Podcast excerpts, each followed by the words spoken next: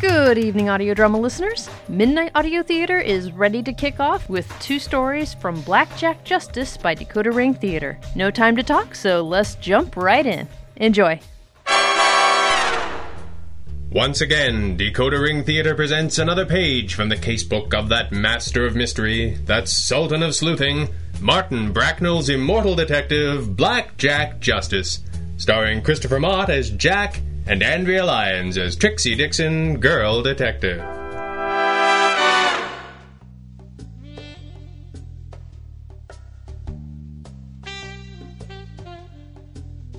It has been said more than once that there's always a calm before the storm.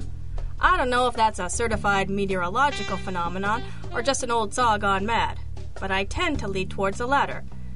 But to be sure, there is a certain breathless anticipation in the moment before a crisis, and I can only assume that it is from this that our cliche du jour springs. At any rate, if you stretch the metaphor out, it doesn't really hold together. In fact, like so many others, it finds itself directly at odds with other bits of sage wisdom from the Farmer's Almanac. If a crisis comes when it's quiet, it's always calm before the storm. And if the opposite is true, it never rains but it pours. The old wives like to keep their options open. In any event, in addition to our allegedly professional pursuits, Jack and I were often able to put some of our less reliable proverbs to bed with the sort of rock solid proof we were seldom able to scrape together in our casework, and this proved to be one of those occasions.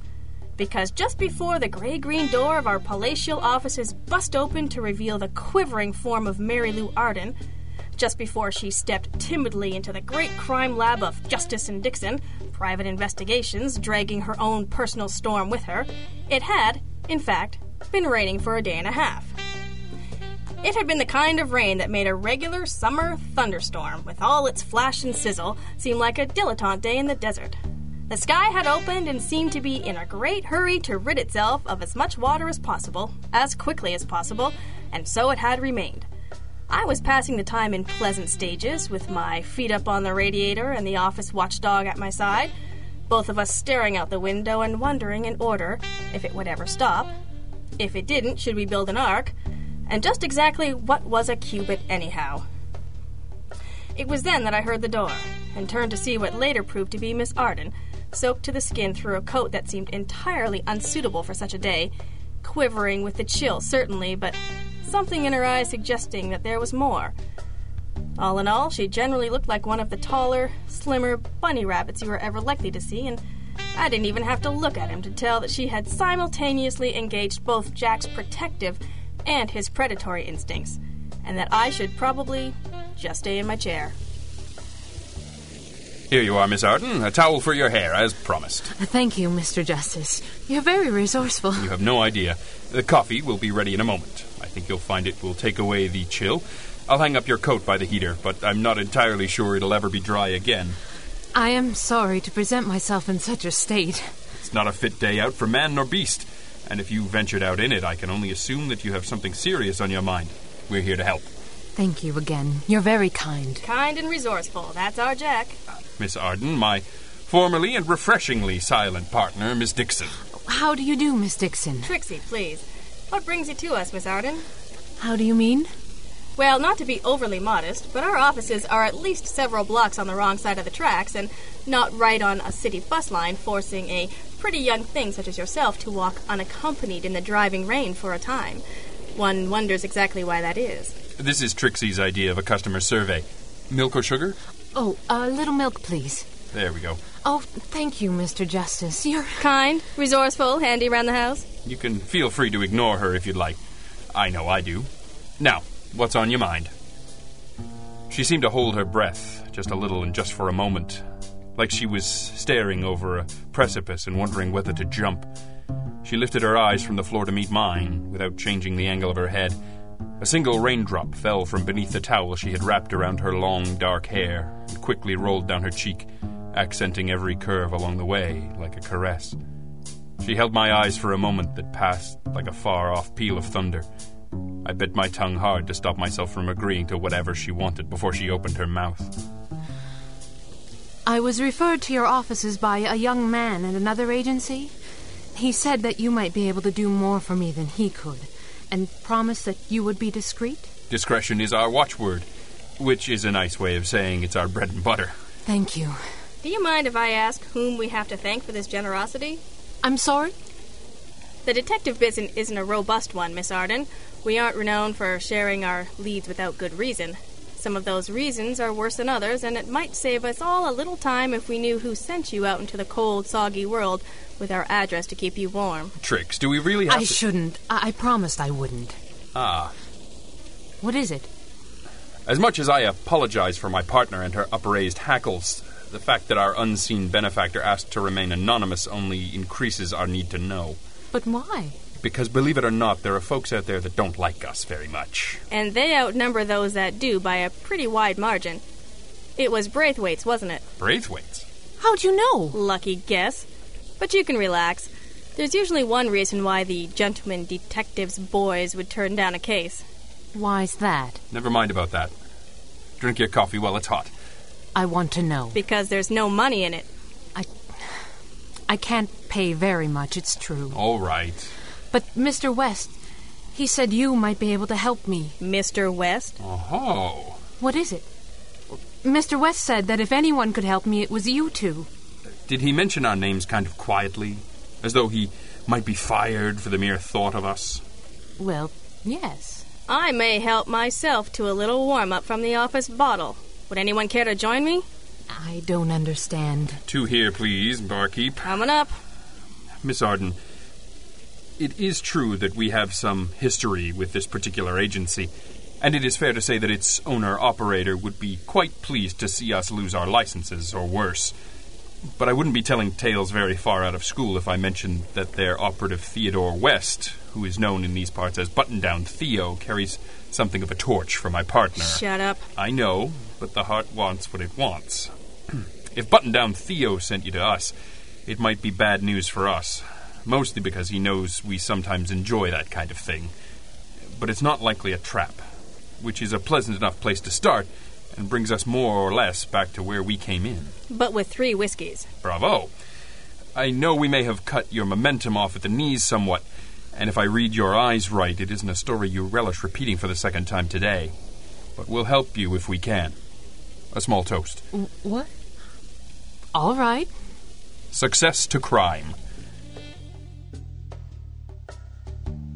She watched us both a moment and then took a little whiskey herself. Just enough to make the telling easier. Not enough to get sloppy, but more than she'd likely have had if she were trying to be careful. It was Miss Dixon's good old fashioned booze test, and she passed with flying colors. She set her glass down and picked up the cup of Costa Rica Jack had handed her, taking a small sip quickly to quell the burning of the so cheap it's barely scotch. She took a breath and gazed into the middle distance, her eye line taking in the floor about six feet in front of her. Battered but not bowed. I was starting to come around on Mary Lou Arden.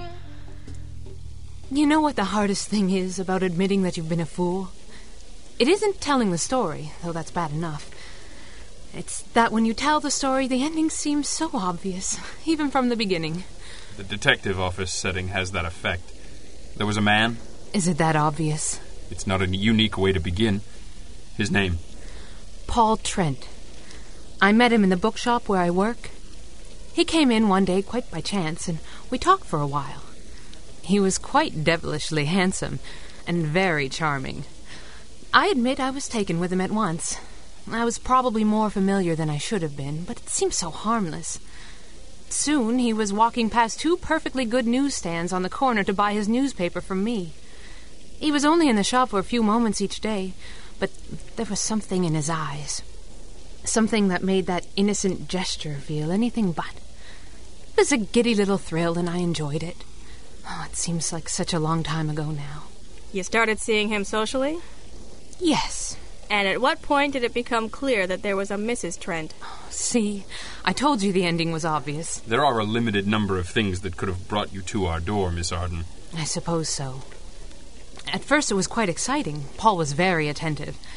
Then he began turning up late when we were supposed to meet, sometimes missing dates altogether. I thought it was just work. Turns out I was part right. It was his secretary. Ouch. I tried to break it off with him. He swore that she meant nothing to him. Of course, he was telling the truth, and would have been when he said the same thing about me. I didn't believe any of it. I stopped seeing him. But he wouldn't take no for an answer. He kept coming round the shop, sending flowers to my apartment. He told me that he'd got rid of his secretary, sent her elsewhere in the company. Possibly true, though there might have been other reasons. I know it. But he seemed so. Oh, I'm a fool. He seemed so sincere, so repentant, so much sweeter than he'd ever been. I'm sure he must have had lots of practice. But in the end, he, he just wore me down. I started seeing him again, and I thought that we were happy. I thought. It doesn't matter what I thought.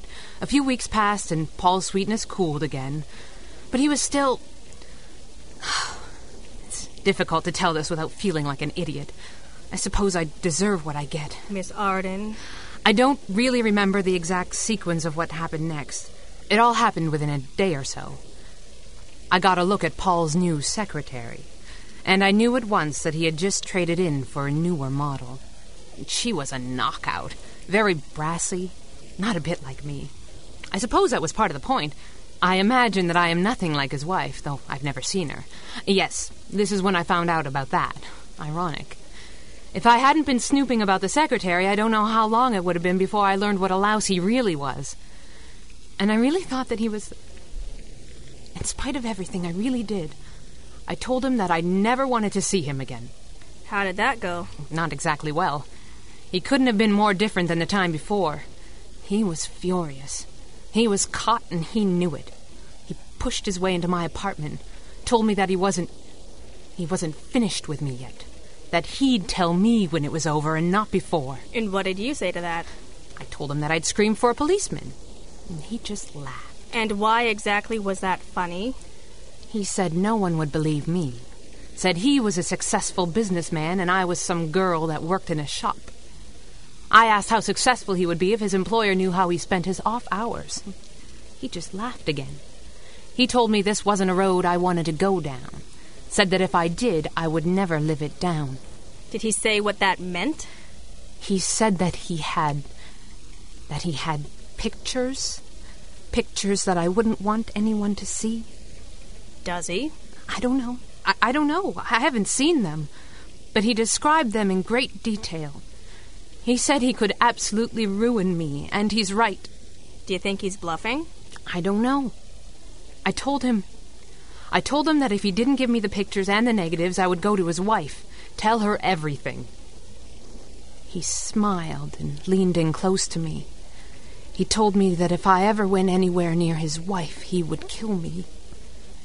Said it with a smile that I'd never seen before. Said it soft and gently like it was a love poem. He said I wasn't the first to threaten it, and I wouldn't be the last, and that if he even thought that I meant to do it, he would kill me too. Too? That's what he said. And he said it with a smile. I knew that he would too. I, I was shaking all over. I didn't know what to do. I don't know if there's anything you can do for me, if there's anything anyone can do for me, but I know that Paul means to keep. I know he won't stop until he gets bored with tormenting me. And even then, I'm terribly afraid what he means to do. We three sat in silence for a moment. I didn't have to look to know that my partner's eyes were as cold as any stone. The moment was broken as Jack pushed his chair back and made for the office bottle. Miss Arden watched him as he moved, her hands shaking a little, waiting to be told that she was a stupid girl and should stop wasting our time, which looked to be what she expected. I glanced over at Jack as he replenished his scotch. He was calm and quiet, but his knuckles were white as he held the glass. The rain pelted the old windows as if it were finally ready to come bursting in and wash us all away. At last he spoke. Theo didn't send her to you, Trix. I'm sorry? What? I know you like to help out a gal in trouble. So does your little boyfriend in the pinstripes. But he didn't send her to you. Even if she'd had a million dollars, which she does not, the gentleman detective and all his industrious Cub Scouts couldn't have done anything for her. What do you mean? I mean, there isn't a lot of according to Hoyle investigating to be done here. This isn't exactly a mystery. And Theo can't do what needs to get done. Jack, try and make a little bit of sense, would ya? He didn't send her to you, Trixie. He sent her to me.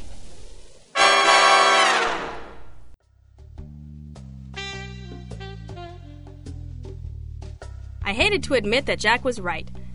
If you follow these ribald little tales of adventure, you know that is a truism and applies to just about any situation. But for the moment, that's beside the point. And it is true that my one man fan club at Braithwaite's knew that we could often handle the kinds of case that eluded the big, bright detecting machine in which he was a sprocket or a junior cog. And I'd like to think that he'd send us an ugly mess and a nominal fee the way an ordinary man sends flowers. And if he had, I'd have said that he was making progress at last. But Jack was probably right. Theo's Boy Scout hackles were as overdeveloped as Jack's were, and, as one who had doubtless grown up meek and mild, he recognized Paul Trent for what he was a bully. And he probably knew that the most satisfying way to deal with a bully was to sick a bigger bully on him. In fact, Theo regarded Jack as more of a thug than a bully, and while that wasn't necessarily entirely fair, it was pretty close. So I gave it to him on points. But as much as I tended to agree with Jack about Theo's motives, I wasn't quite as eager to leap on board with the savage beating that the pair of them seemed to regard as step one. I've been lied to by the very best of the very worst, and am, for reasons of basic biology, far less likely than my partner to be taken in by the delicate features and rain soaked hair of our brave but helpless client. Sorry if that seems ungenerous. So I had a little scouting mission in mind. Miss Arden supplied a full description and a little background information, like the name of the bar that Paul Trent liked to stop in after work. With a wife and at least two mistresses, I wondered how he found the time.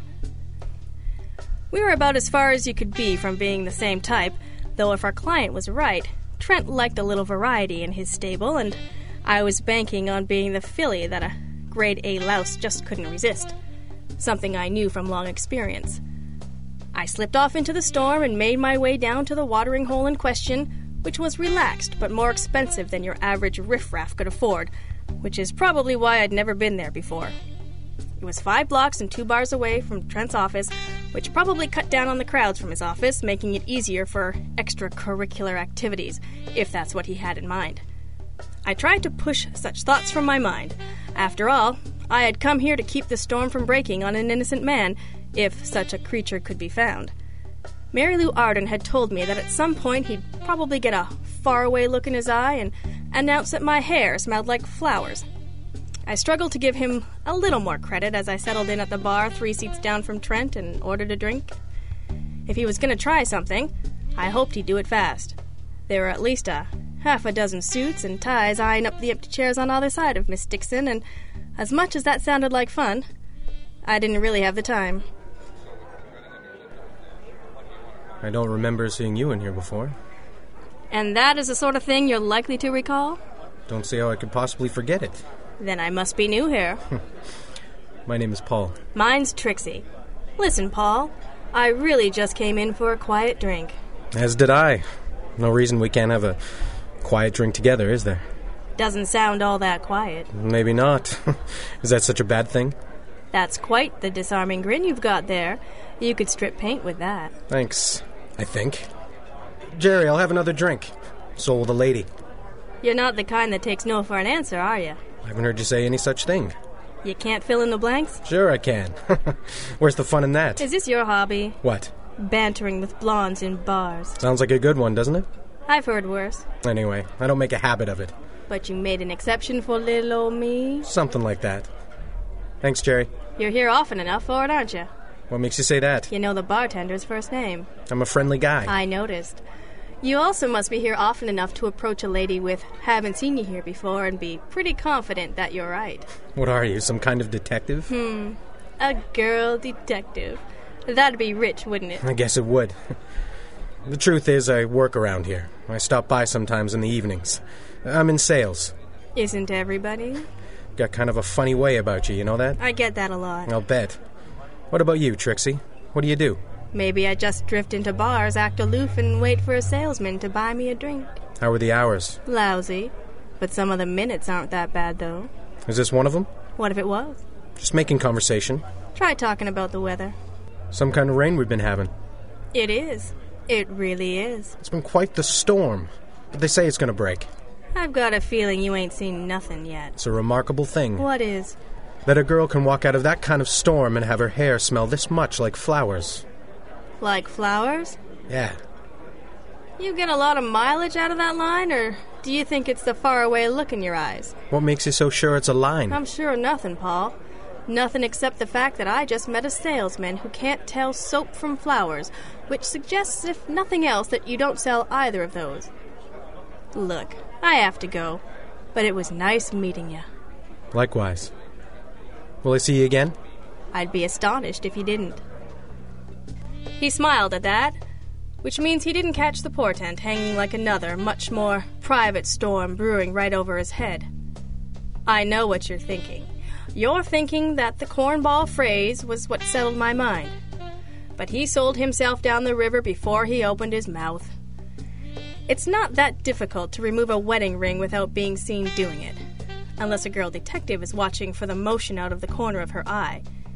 I dropped a nickel in the payphone on the way out and told Jack it was Plan A, which was convenient since we didn't have a Plan B.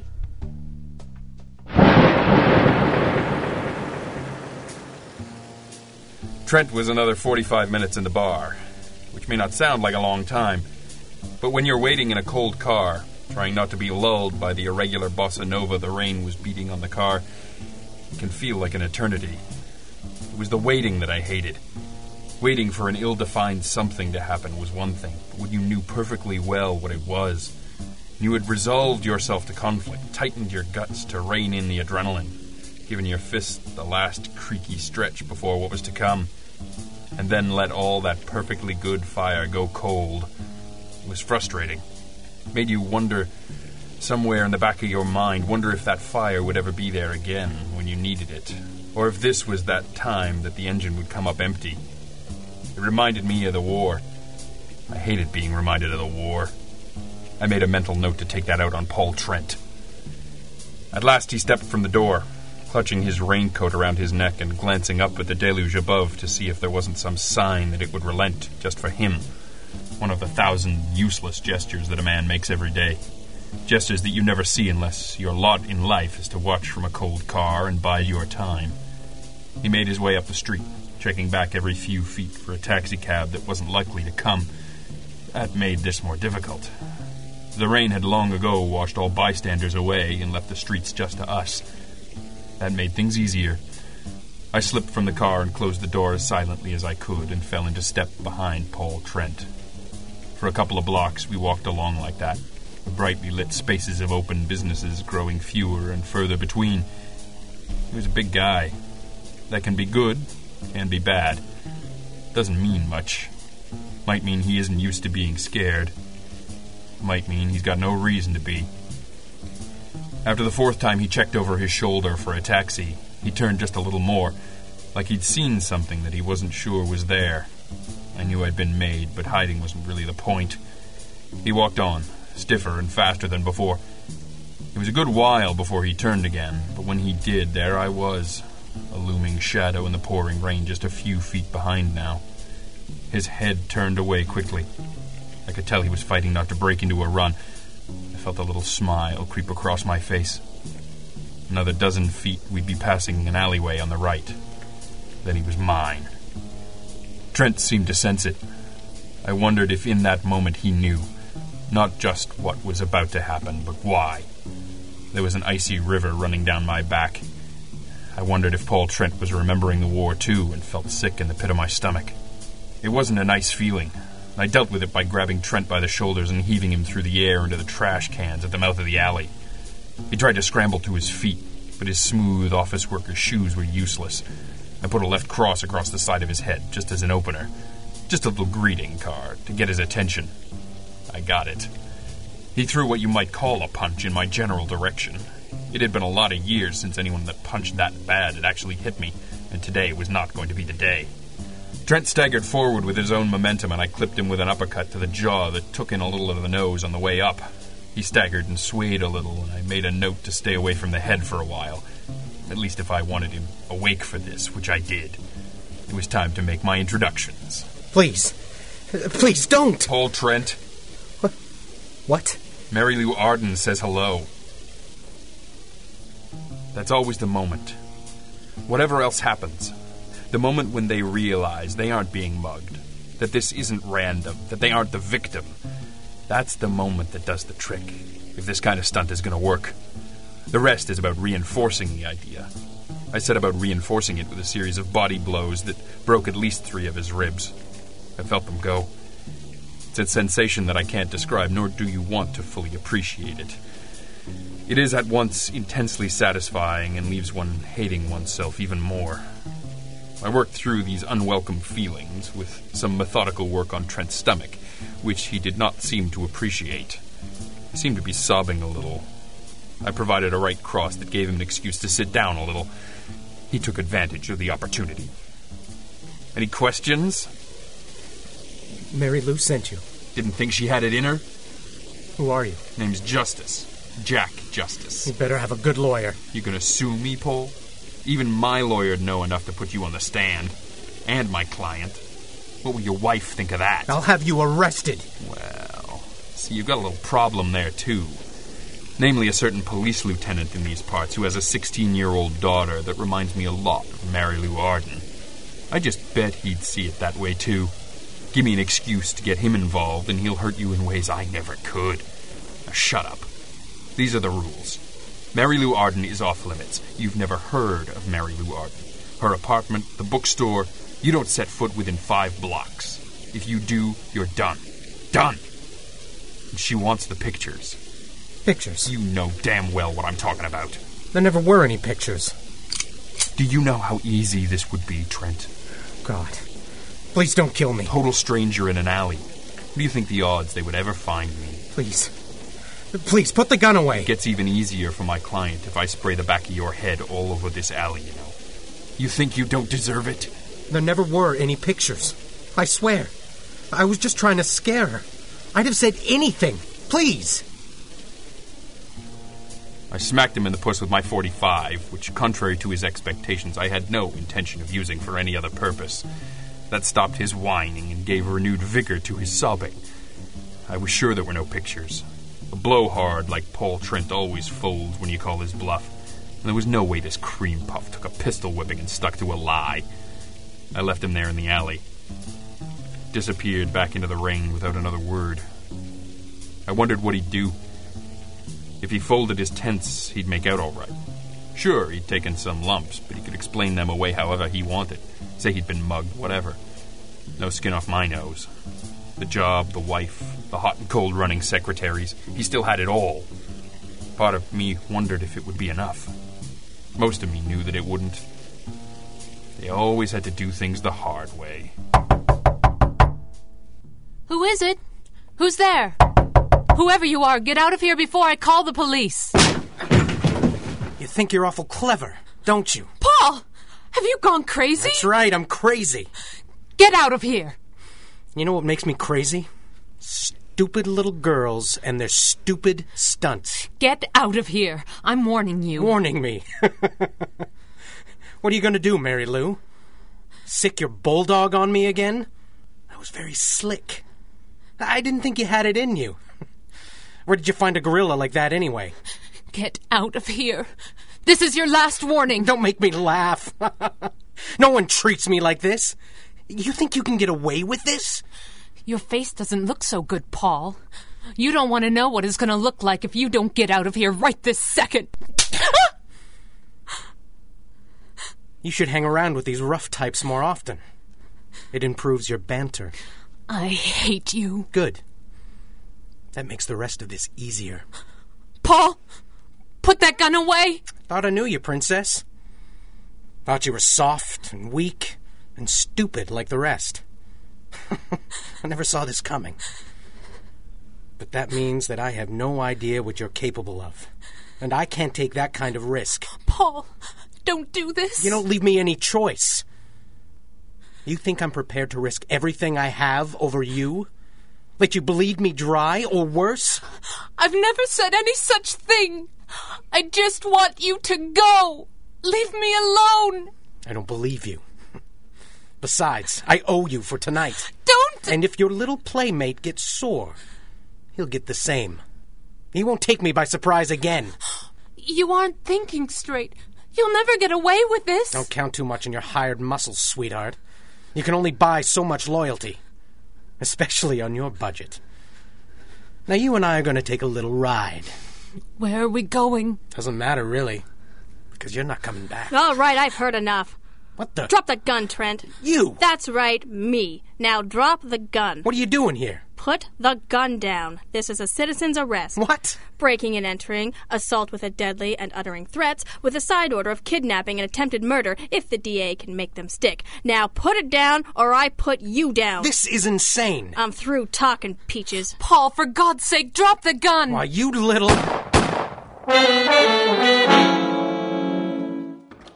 Hey, that was fast. Yeah, Sabian didn't think I'd be getting any medals, and he said something about not leaving town, but I don't think he liked Paul Trent very much. I think Paul Trent is lucky you put two slugs in him before he met Sabian. Yeah, and about that, They say he'll be fine. Soft tissue wounds, I heard the doctor say.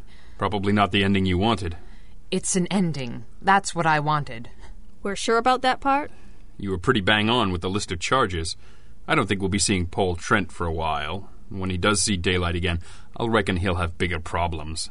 And if I'm wrong, you have our number. I do. I can't thank you enough for everything. We didn't do anything particularly clever.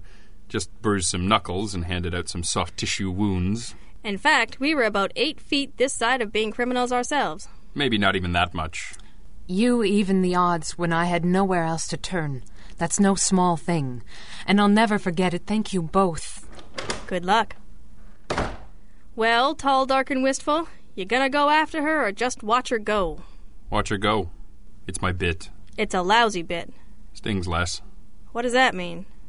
It means every time I meet a nice girl, she's been recently put off all men types for a good while. There are at least 36 jokes that I'm not making right now. And I appreciate that. Happy birthday. What about you? You gonna call up Button Down Theo? Give him a bird dog fee of a lifetime? You'd think that, wouldn't you? But no. Is there something wrong with us? Do you really have to ask that question? Really do. Once in a blue moon, I really do. Come on. I'll buy you a bourbon if anything's open. I mean it. You know why there's enough of an excess supply out there that jerks like Paul Trent can stock up to the ceiling?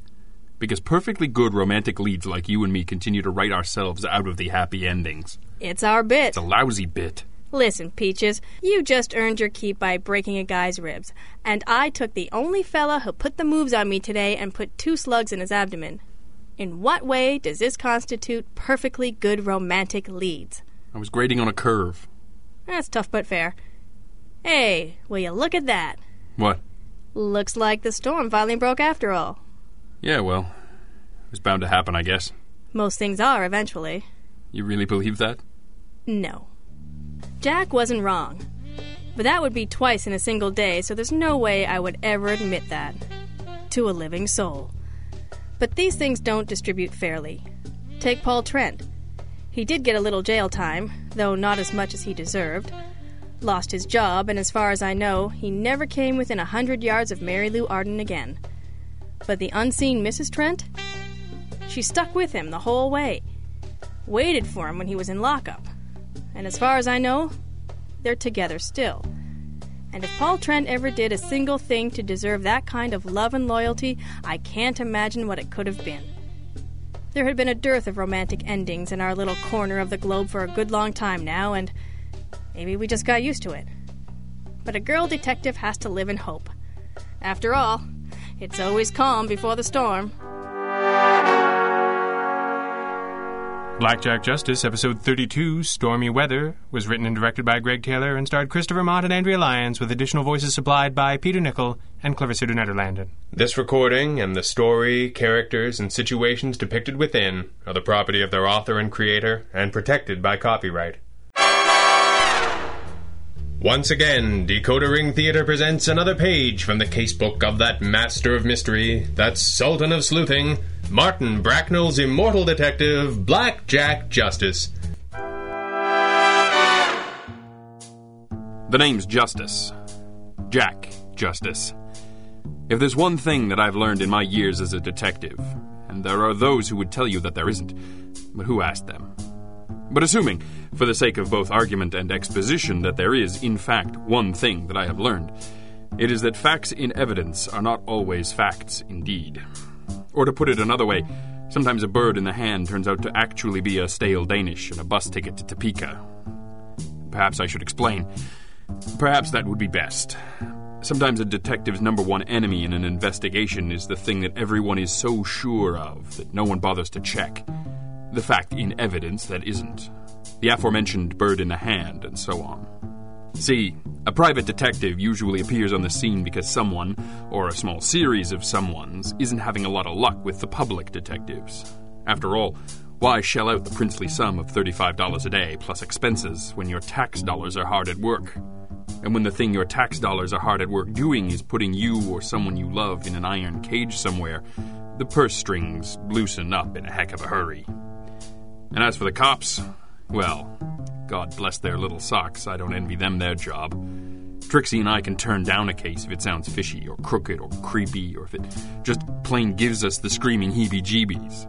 The cops here have to turn out for every crank that shows up at their door, and they're open for business 24 7. It's no wonder they like a nice straight line. They look for the obvious answer because they've got a hundred more questions piling up down at the precinct house.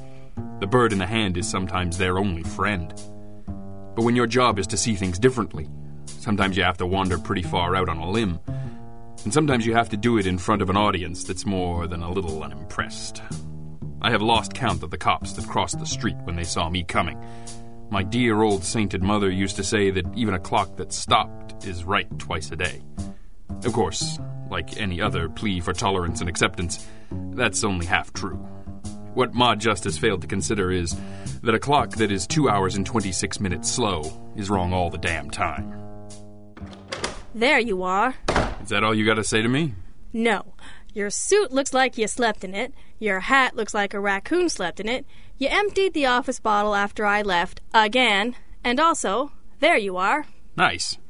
Listen, I've been thinking. So have I. I think we're going to have to raise our rates. what? 35 a day doesn't cut it anymore, and I'm running out of ways to pad expense reports to keep the wolf from the door. This is what you're working on? Yes, Jack. This is what I'm working on. The books. The ledger. The thing you refuse to look at that tells us exactly how up to our necks we are in any given moment. And the answer is very. $40 a day. 40? Or $39.95 if you really think people are that stupid. I really do, yes. I've been thinking. Is this a tacit approval for the new rates? I don't care about the new rates. Listen. Well, you better start caring, genius. There's no private detectives benevolent fund waiting for us. We've got to start playing smarter. Maybe we'll get shot in the line of duty. We don't have that kind of luck. I could shoot you now. You could try. I've been thinking. Oh, for the love of St. Augustine, what have you been thinking? What could you possibly have been thinking about this early in the day that merits this kind of attention? I've been. What made you think of St. Augustine just there? What? Brewers? Printers? Sore eyes? Theologians? Please tell me what you were thinking, Ultra Boy, because I'm just dying to know. I was thinking about keeping Gabe Hill out of the gas chamber. Why would we want to do that? He's our client. He lied to us. This I grant you. And he's a murderer. Accused murderer, if you please. Accused murderer, then. And most of all, I didn't notice him stopping by this morning with thirty-nine ninety-five plus expenses. Oh, you're all heart, you are. Sure, just like you're all brains. The name's Dixon. Trixie Dixon, girl detective. I thought I'd got off a little too easy when Sabian slapped the cuffs on Gabriel Hill.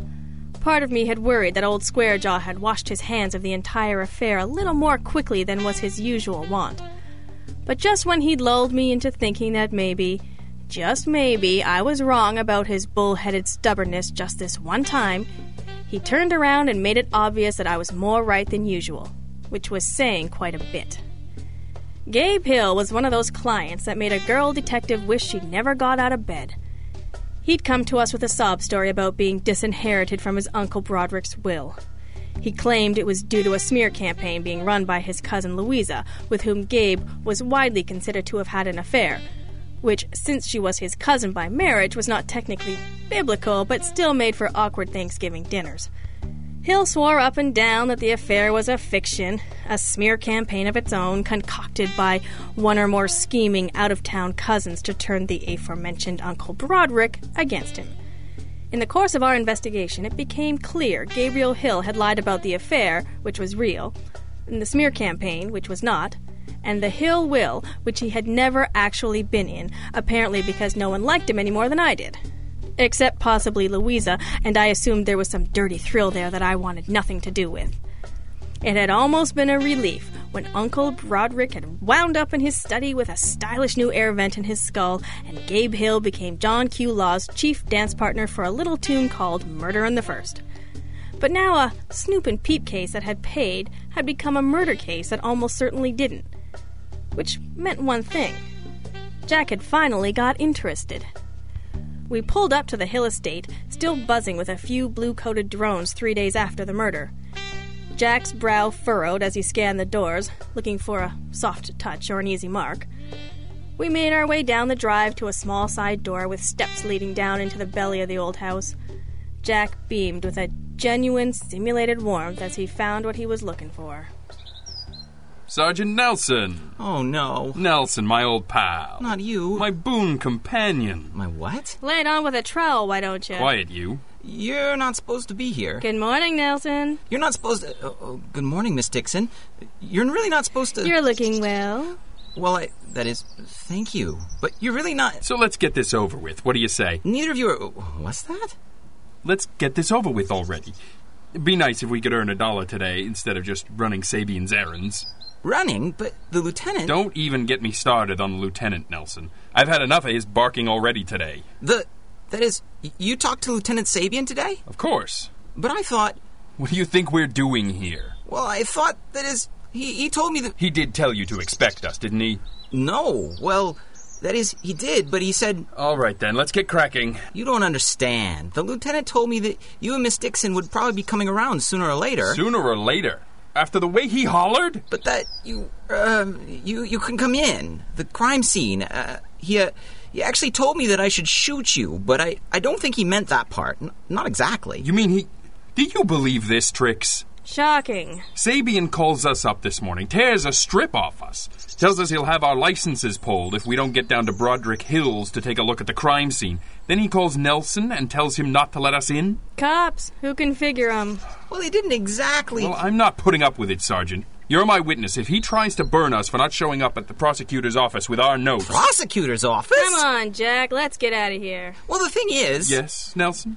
The thing is, he, he didn't exactly mention you this morning. He didn't? Well, no. It, was more like right after the murder. But that was three days ago, Nelson. Well, sure. When we were first locking down the scene, when he found out you'd been working for the killer. We like to call him the alleged killer, just for fun. Yeah, well, that's the kind of fun Lieutenant Sabian wanted to avoid. He was pretty particular about it. Isn't that always the way, Trixie? Like I say, you're not supposed to be here. After all these years, you've been on the force, too. What's that? That's what really gets my goat, Nelson, is the lack of respect he shows to you. How do you mean? He changes his tune about something like this and doesn't even stop to give you a second thought. Doesn't even have the courtesy to let you know what's happening. Well, I don't think that. Never mind, Jack. It's Sabian's mess. Let him deal with it. I just don't think that I ought to. After all, it's not like he can blame Nelson for doing what he was told. Well, I really ought to. And when the DA and the mayor come down on him, he'll just have to admit that it was his mistake. Maybe I ought and to. And it's not like he's gonna fly off the handle and come down on Nelson like a ton of bricks. Now that I think of it, maybe. Maybe it's all right. I mean, the lieutenant says it's all right. Who, who am I to argue? Atta boy. Come on, it's right through here. Watch that step. It's a little loose. So it is. A girl could break her neck on that. Sensible shoes, partner. Sensible shoes. These are plenty sensible. Will you look at this place? The body was right through here. Close to that side door. That's right. Nice when they're thoughtful like that. The ME's office didn't think it was so thoughtful. They didn't want to get their van stuck in all the mud by the side. They had to cart the body through the whole house to get to the main doors. Place is like a rabbit's warren. What was this room before the typhoon hit it? The study? Something like that. Couldn't have been used all that much. Old Man Hill had an office near the front, just across from his room. Place sure got wrecked in the struggle, though. The servants hear anything? They had the night off. What, all of them? It's just three a cook, a butler, and a male secretary. And they were all off at the same time? Every Tuesday night. Hill had dinner at his club like clockwork. Convenient. And then some. Nothing a fellow likes more than giving the staff the night off, having an early supper, then retiring to a disused sitting room in the back of the house to get his head caved in. By his nephew. You're sure about that part, are you? Well, it seems pretty cut and dried, Mr. Justice. The killer had to know that the servants wouldn't be in, had to have a grudge with the deceased, like being left out of the will, which he obviously knew since he hired you and Miss Dixon, and it had to be someone with no alibi for the time of the murder. Which was when? Look for yourself. That clock got broken in the struggle. Stopped at 9:55. It's pretty dusty, Nelson. What makes you think it kept the right time? Because Broderick Hill's watch broke in the struggle too. 9:55 on the dot. Tidy. It is, too. Where's the blood? Wasn't any. That seemed normal to you? The ME says so. Hill had a serious head trauma and heart attack about the same time. He was disheveled, like he'd been in a fight. There were blunt force marks on the back of his head, and a poker is missing from the fireplace. Any prints? Lots of prints. Hill, staff, relatives, hangers on. But only one set belonging to somebody that didn't have an alibi for 9:45 on Tuesday night. Gabriel Hill. So, Gabe Hill comes over. He knows the staff has the night off. Maybe he expected to find his uncle, maybe he didn't. Maybe he was looking for something. Like what? How should I know? Uncle Broderick comes in, they argue. The argument becomes a struggle. The old man's ticker starts to give out. and The nephew panics and makes sure of him with the poker. Well, that's how the lieutenant figures it. Neat as a pin. Even if you don't dot all the T's and cross all the I's, Gabe Hill's gonna make a lousy witness in his own defense. He's a born liar. He's changed his story twice already, and it's all admissible as evidence. I'm sorry, Miss Dixon. I know it isn't good for business to work for a killer. I don't mind working for a killer, Peaches. It's working for a stupid killer that sticks in my craw. What do you think, Jack? Look at this clock. Jack, I don't care about the stupid clock. Nice thick crystal. Didn't shatter when it was hit. But look at that impact hole. Something small and square did this. So what? Exactly. It could have been anything, Mr. Justice. No, it couldn't. It could have been something small, square, and hard that collided with the clock with a lot of force. So what was it? Does it matter? Only if your life depends on it. What in the Sam Hill is going on here? Oh, hi, Lieutenant Sabian. Oh, hi, Lieutenant Nelson! What? What did I say? What was the one very simple instruction to you? What did I specifically tell you not to do under any circumstances? But I thought. You thought what? What? You just woke up this morning and said, What a beautiful day! I think I'll do everything in my power to get myself busted down to patrolman! What in screaming blue banshees are they doing here? Doing where? Doing where? Doing here? Where did they go? They left. What? Just now, when you were yelling at me, they slipped out. Oh, no. Not again. Not today. But, Lieutenant. Justice! Dixon! Get back here now and I mean it! Justice! We didn't exactly have a lot of time. Sabian would be furious, and if he held to pattern, he'd aim his rage in the general direction of Sergeant Nelson for a strictly limited time.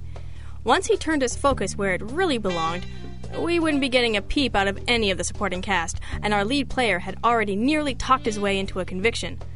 A few more strikes against him, and his court appointed mouthpiece would start trying to persuade him to sign a confession and take a plea.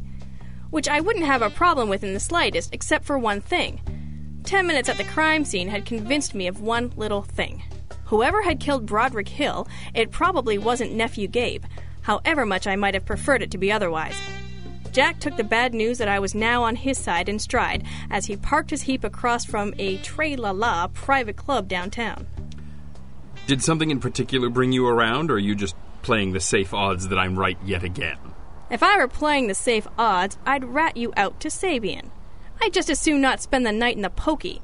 Miss Dixon has plans that do not involve cops, you, or a charge of interfering with a police investigation. 35 charges, no convictions. Think we got the record yet? He's not trying to convict us, genius. It's how he keeps us out of his hair for a day or two. Ah! What is it? Ah! I, I dummied my ankle tripping up those stairs. I warned you about those shoes. The shoes are fine. The stairs are much less so. Can you walk? I can hobble in a manner most seductive. Will that do? It better. Just out of curiosity, what brought you around? That room. It was a dump. Half deserted. I didn't get much of a look at the rest of the house, but I'd take odds that every other room in the place is nicer. So why is the millionaire spending a quiet night in there? Answer He wasn't. That room had one thing going for it proximity to the side entrance. First door on the left as you come in. Or first door on the right if you're walking backwards. Why would you be walking backwards? Carrying a body? Very nice. Clear, logical, and completely inadmissible. You got anything else? The clock. The clock? Old Man Hill's watch broke in the struggle. Swell, wouldn't be the first time. But the watch and the clock breaking at the same time? Thin, ain't it? It really is. If someone's trying that hard to establish the time of death, maybe that lets Gabe Hill out right there. Or not. If Uncle Broderick's watch broke at 9:55, odds are good that's when he got his all right. But if someone wanted to make sure that John Law thought the back study was the real crime scene, They could reset the mantle clock to match the watch and smash it too. one of those things that probably looks real good if you're a panicky idiot who just carried a body backwards down a rickety set of stairs. Or a pack of thick necked bulls looking to move on to the next case. There is that. That clock probably hadn't even been wound in a year. It might still work, or it might not. In either case, proves not much of anything.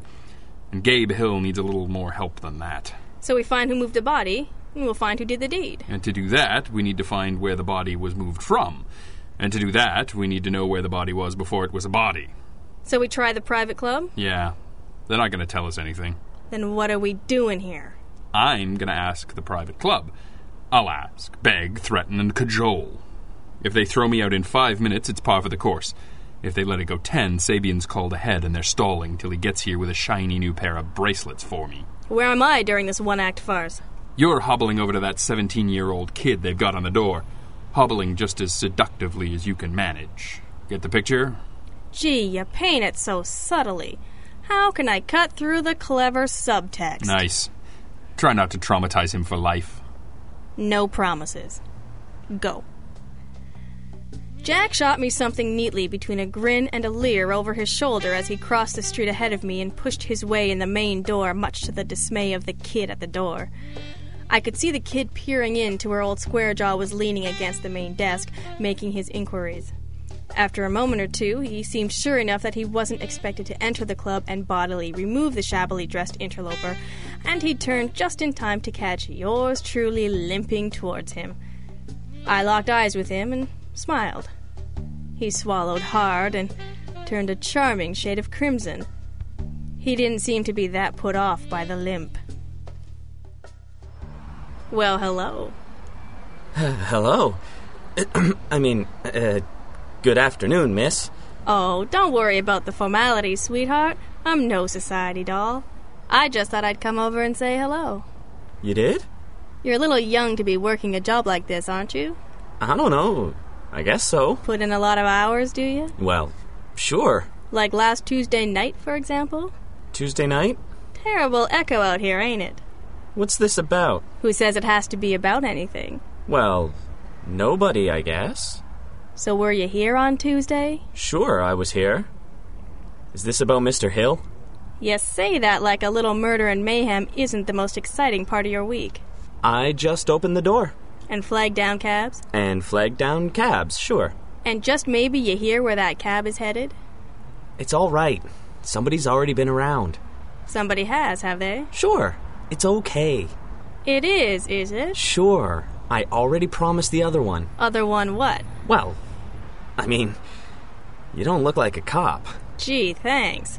You really know how to butter up a girl, don't you? I guess. You guess. So, the other one got you to keep the address to yourself, yes? That's right. You don't have to worry about me. My lips are sealed. Your lips, yes. But what about the cabbie? The what? Did you know the cab driver? No, I never saw him. Gee, I never thought about that. But it was a blue line taxi. I, I remember that. Thanks, kid. Say, what'd you do to your leg? Can you use your imagination? Sure. Well, cut it out. It's bad for your nerves. Two minutes and 55 seconds later, I made it back to the car, having been thoroughly stymied in my inquiries by the staff at the Club Très Cher. Not for nothing, but God forbid if I ever happen to be murdered or meet with similar untimely demise, I would want the employees of my gentleman's club to share with any and all any sort of information that might help solve the case. But apparently, those that frequent such establishments feel otherwise, to judge by the frosty reception I got. The red faced fellow at the desk gave me the runaround as best he could, but the icy fingers up and down my spine told me that his manager was phoning Sabian, and I beat a suitably hasty retreat. Her ladyship was already back in the car, and lucky for Gabe Hill, she had some good news. We'd caught a break. Sam Waters was still the dispatcher down at the Blue Line Cab Company, and his drivers thought the world of the old guy. Trixie and I had done a good turn for Sam three or four years ago, and he was the kind of guy who never forgot a favor. It's not that taxi drivers were big on confidentiality. They weren't. But they were big on getting paid. Once you'd found your driver, you could almost always get the skinny, if there was any to be got. But you'd have to grease a few palms to find him, and you'd have to grease the driver plenty to get him to squawk. And frankly, with our client in the pokey, there was no one around to foot the bill for the application of said grease. But Sam Waters found us our man and told him to cooperate in a voice that said he wasn't kidding around. Ten minutes later, we had what we needed, and there was nothing to do but sit by the coffee maker in the Blue Line garage and wait for Sabian to catch up with us. This coffee is disappointing. Sam will be crushed. These guys drive all night. You'd think they'd have better fuel for the job. Well, well, well.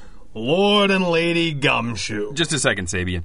You know what to cut through some of this bitterness? What's that? A little vanilla in the pot. Really? Just a touch. Are we done with hints from the happy homemaker? I'm done if you're done. I wasn't even really listening. So I caught up with you two at last. Truly, it's been a merry chase. Indeed. Can I offer you some lousy coffee, Sabian? The hard sale, no less. Don't you two geniuses want to know where you fouled up? Let's see. You phoned ahead to the club, they called you when I arrived, and then you strong armed the kid at the door into coughing up what he told Trixie, and you followed the trail of breadcrumbs. But he probably didn't spill everything. I hope you scared him good, Sabian, because somebody's already paid him off to keep quiet. Who? Search me. He called them the other one. Whatever that means, he's been keeping mum about Broderick Hill's real destination the night he died. But we've got the hack that made the actual delivery. You two think you're so cute. The kid says Dixon's picked up a limp. I'm not surprised. Here, catch. What's this? The heel off your shoe. You lost it when you tripped up those stairs. I spotted it in the mud by some bushes. Okay, first of all, my shoes are fine. Secondly, my shoes are black, not red. Thirdly, when have you ever seen me wear a four inch heel in the middle of the day? And fourthly, Sabian, you just solved the case and locked up a conviction. He has? I have. Uh, that is. Well, all right, wise guy, tell me how. Here's the address the cabbie gave us. You know it? Mm, Sure, I know it. It's a cat house. It is, isn't it? So Broderick Hill gives the staff every Tuesday night off so he can visit a house of ill repute, nice and regular. But this week his ticker gets the better of him. He falls. He hits his head. He breaks his watch. It's 9:55, The girls don't call an ambulance 'cause that'd mean cops. They dress him as best they can. leaving him a little disheveled They drive him home. instead of to the hospital. So maybe he's already dead. and maybe that's the sort of call a doctor should probably make. Fair point. They park by the side door so as not to be seen from the street. They have a little trouble on the stairs, either on the way in or out. I say out. Why out? Because the heel was in the mud a few yards further on. That's another good reason. I'll come back to mine. I hate you. Seconded. They bring the body into the first room they find and drop him there. They get the bright idea to make it look like there'd been a struggle so no one would wonder if the body was in the right place. They hit upon the happy notion of matching the broken watch with the broken clock. So they reset the clock smash the glass. With the heel of a shoe very much like that one, Sabian. I think you'll find that the bottom of that heel matches the small square hole in the glass very nicely, suggesting the shoe was in one piece when they left. If you're very lucky, Lieutenant, you might just find the shoes that go with that heel still in the possession of one of the girls in that house. Hardly premeditated murder, but I'm sure you'll agree some laws were broken. and proving, in any case, that Gabe Hill didn't do it, and that you should probably open his cage so I can present a bill for thirty nine ninety nine. Plus expenses. So I suppose one of the girls paid off the kid on the door to keep quiet. I guess. So I guess we know what he meant when he told you the other one took care of it. The other one, what? Oh, Nice. Don't look so sore, Dixon. The kid probably meant it as a compliment. Besides, I've got to get the last laugh once in a blue moon, don't I? And that's how it went. Ma Justice would probably have seen it as grist for the mill of her old adage. Maybe it was. Because for Gabe Hill, it was the clock that had stopped that was right all along. Black Jack Justice, episode 33, The Stopped Clock, was written and directed by Greg Taylor and starred Christopher Mott and Andrea Lyons, with additional voices supplied by Kevin Robinson, Hans Messerschmidt, and Greg Taylor.